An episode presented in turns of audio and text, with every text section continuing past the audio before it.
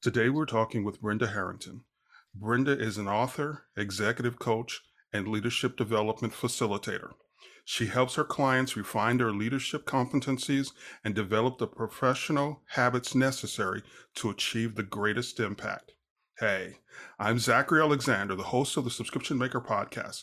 Welcome to today's conversation. Don't forget to subscribe and check out some of our other episodes wherever you get your podcasts. When I grew up, the quote unquote old people used to say there's always something. What would they say about maximizing our potential today? We go from dealing with the great pause, i.e., the pandemic, to another war in Europe, to the resulting inflation.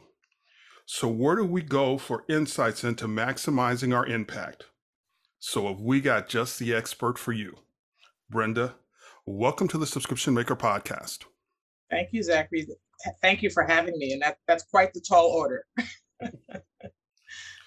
what does maximizing impact mean to you? To me, maximizing impact is about adding value, leaving something in better shape than you found it. Okay. So doing something to improve circumstances, uh, to create new opportunities, and to just overall you know, identify movement of the needle. So, what kind of skills are we talking about to get that done? Yeah, it really starts with critical thinking, being willing to ask difficult and challenging questions and engage in difficult conversations in, in many cases. Uh, being willing to face conflict and different opinions and point of view head on to reach the most desirable outcome for the collective. It really requires taking a step back from me and really thinking intentionally about we. So could you give us a couple of steps on how we can get started? Yeah, and it, and it goes back to those questions. Really just being willing to zoom out and, and look at things holistically and and not so much from a, a singular point of view taking others into consideration, uh, really thinking about the impact on a larger ecosystem and environment. And when people are willing to, to ask those questions and maybe engage with people that they don't normally uh, interact with, uh, there's a huge opportunity for learning, discovery, and awareness. So, what kind of time frame would we be looking at? I mean, you you hear, you know, most people think that they can just they can just make a snap decision and things automatically get done. So what's realistic? Well, you can always you can do what you want. You can make a snap decision, but it doesn't mean that the world will come along with you. It doesn't mean that your team and your your employees will come along with you. And so, you know, when you're looking at meaningful change, you're probably looking at at least 6 to 12 months on a small scale. And for larger changes, when we talk about culture change and things like that, which we're really focusing on a lot now because nobody knows where they are anymore. Let's be honest. Uh, you know, probably talking about 18 months to two years. Brenda, what does it mean to be an executive coach? Wow, being an executive coach uh, means having the gift the the privilege to share a very sensitive and I'll say even tender space with individuals and, and in some cases teams, in many cases teams, to really help them get to the best version of themselves and who they can be. How does that differ from being a facilitator? You know, I think of facilitation more as uh, orchestration you you you you function very much like a, a conductor and you're trying to get to a desired outcome. And you're trying to you're trying to simplify things basically. You're you're interpreting the different opinions and points of view of many and you're trying to uh, reconcile that or distill that in, into something that can lead to an outcome. Coaching is very different. Coaching uh, is not easy. It's something that requires uh, difficult work, uh, difficult facing difficult realities in some cases, and it really requires the clients to do the work and engage in a very deep level. Uh, coaching takes places to people, people to places uh, that in some cases they're not ready to go, places they didn't know existed, and and places that is tough to go to. But but there is there's such value on the other side when you when you're willing to do the work, when you engage in a meaningful way, and uh, you you you take on the tough challenges. Okay. So tell me about adaptive leadership strategies. Adaptive Leadership Strategies is a learning organization that helps people to get to the best version of themselves. Uh, I rarely, if ever, use the term training because we don't train anyone to do anything, but we create spaces for people to learn and discover and develop. And so we do focus uh, quite a bit on executive coaching, but we also facilitate uh, other types of interventions uh, to help leaders get to the best possible outcomes, as I say. And in the environment that we're in now, uh, it, it really uh, is a time that most organizations, certainly many of our clients, are, are in a period of discovery. You know, it's it's it's like it's the first day for everyone, and it's very exciting for the people who are willing to engage at that level, I should say. So you talked about outcomes. What kind of outcomes can your clients expect uh, you to be able to get for them or with them?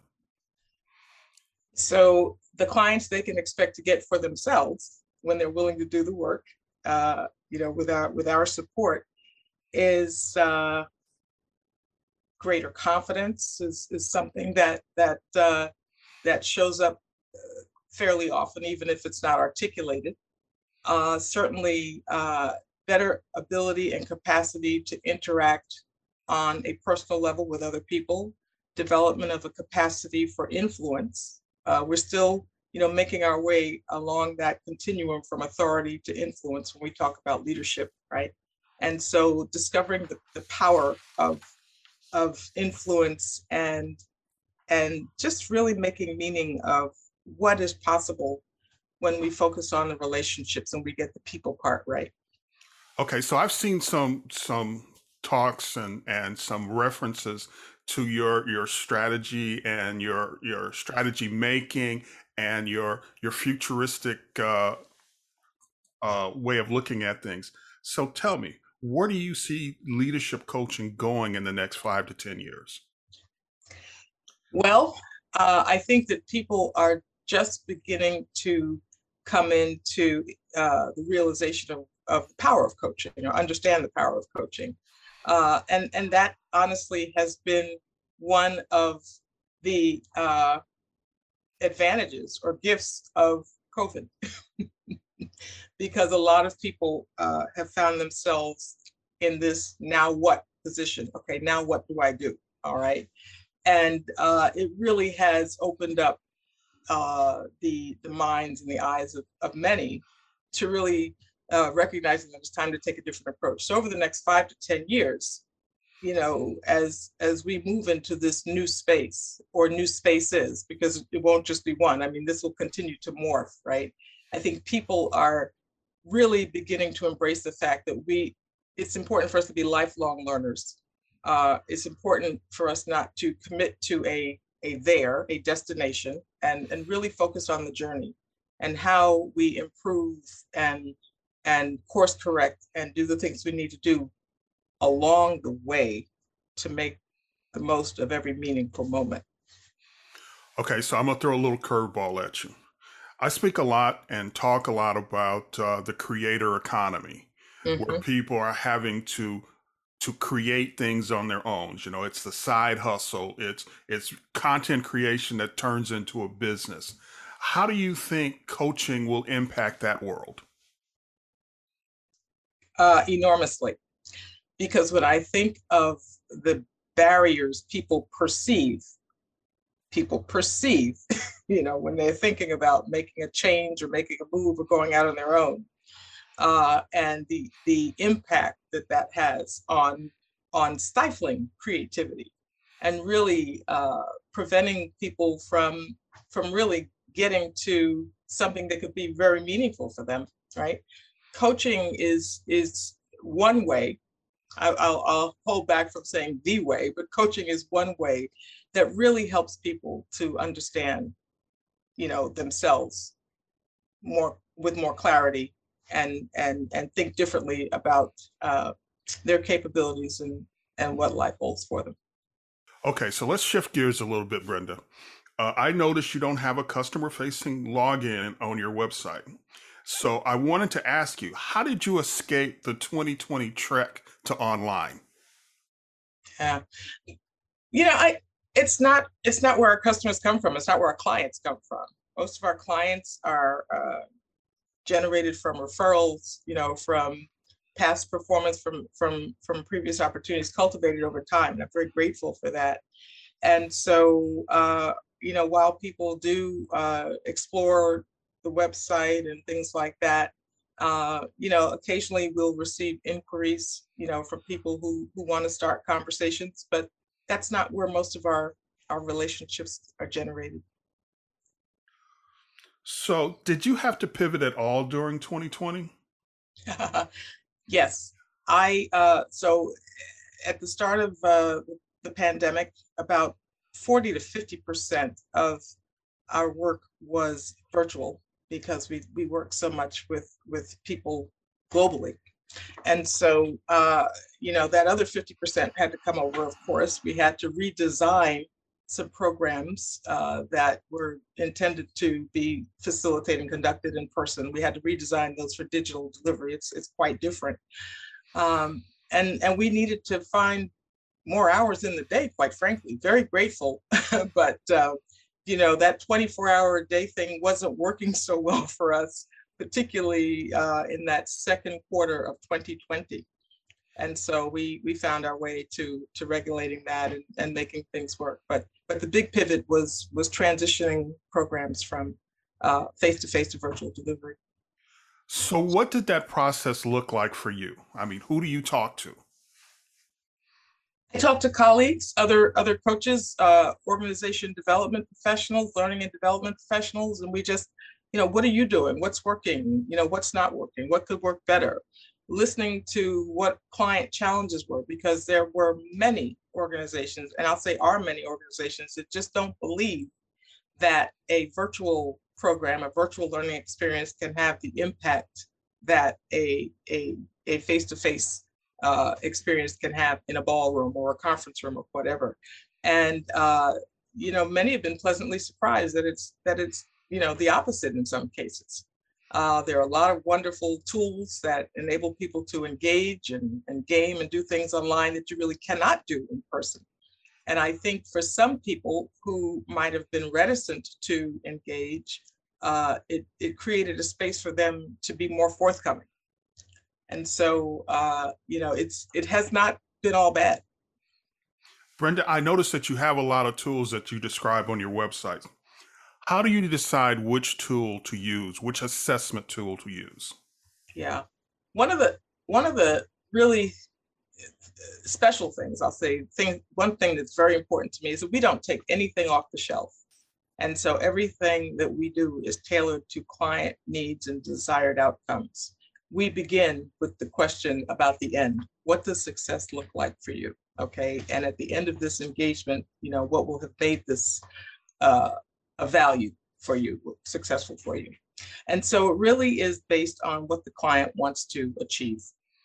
Uh, and then we, we reverse engineer, if you will, to determine, you know, which uh, assessment or instrument might might work. So how do you get their attention? I mean, you're dealing with busy biz, uh, professionals and executives every day. How do you get their attention? It goes back to that question about the outcome and, and really talking about the proposition and contracting around that proposition. And so if you tell me that, you know, you there are particular things that you want to achieve in, you know, over the next year, if there's a, uh, a new position that you have your eye on and you're trying to develop the competencies for that role. And just really focusing on the areas that will that will help you to to achieve that outcome. That is something that people can relate to. It's all about the client. It's not about us. So now that you've got their information and you know what they're they're trying to achieve you start to make suggestions you start to ask them questions. How do you get them to make you know small changes that they may be resident, uh, resi- uh, not really want to do? How do you get them to make those small changes to get the ball rolling? Incrementally you know there's always something you can start with. It's kind of like putting bro- uh, cheese on a child's broccoli you know? And and so we start uh, on a very small scale uh, with with behavioral practices that they can incorporate into what they're doing. Uh, it's part of our agreement. There's a there's a coaching agreement, and as I said earlier, you know this is this is not training. It's it's something that relies on the client to do the work. And if you want that outcome, then you know it really is necessary for you to take these steps. They typically can begin to experience changes and value early on, albeit small. But but but once they see that it works, you know, then then you have buy it. Yeah. As we start to wrap up, Brenda, is there anything you wish more people would ask you? Yes, I, I wish people would ask, you know, what? What can I do? You know, uh, what are the possibilities for me? You know, uh, where do you see that I have an opportunity to to you know make a make a shift that would that would be meaningful as opposed to always looking externally? It's very difficult to look in that mirror and it's very difficult for people to be reflective uh, particularly if if they have been successful you know based on their success is based on external outcomes and metrics and measurements. So so really asking those personal questions so brenda what can I do to achieve the greatest impact? Really uh, zooming out to to think about your space and you know trying to look down the runway a bit and and think about you know what the possibilities might be none of us has a crystal ball but really creating scaffolding that holds a space for you to experiment we're all in a big petri dish right now honestly and so, you know, being willing to stretch and take some risks, asking yourself, what's the worst that can happen? What's the best that can happen? And if you're okay with that first question, then really, you know, coloring outside the lines a bit, being more curious, being more creative, uh, thinking more toward innovation and assessing those results along the way. So here's my my my uh, quest, the question I asked to try to uncover some things. So, do you have anything coming down the pipeline that you're that you feel comfortable telling us about? Anything new? Well, I don't know if it's coming down the pipeline. It hit the pipeline over the last couple of months, uh, which is my, I'm talking about my first book, uh, which is called Access Denied Addressing Workplace Disparities and Discrimination. It's a compilation of stories. It's not, it's not fiction. It's a compilation of actual stories uh, contributed by uh, people who have experienced, had interesting experiences in the workplace, put it that way. And uh, it's more than a book, it's a, it's, it's a reflective journal. There are a lot of uh, behavioral and reflective questions that are provided to help people work through and really examine and, and reevaluate some of the things that they've experienced uh, with a view toward being able to address them differently if if they continue to account encounter the same circumstances. And so uh, we're working on a series of, of uh, forums and, and, and other activities in connection with that work. And I'm really excited about that. No squeeze page yet, right? No way for us to follow that work, right? Or is there a way to follow it, to follow the development of the of that work? Yes, so uh, you can follow it. Well, there's always updates on the book has its own website. It's access-denied.net. And you can find me on Instagram at author B Harrington. Okay. So is that the best way to follow you on Instagram? Yes. Uh, also on LinkedIn, uh, most of most of the uh, the information on LinkedIn is tied to adaptive leadership strategies, but they're cousins. So uh, you can certainly follow me on LinkedIn, uh, our company page as well as the personal page. Uh, but Instagram is probably where you'll see most of the information about about what's happening with Access Denied. Brenda, thank you for joining us on the Subscription Maker podcast. Thank you for having me. This is your host, Zachary Alexander. Please join us next time as we talk about what it takes to run a small subscription business.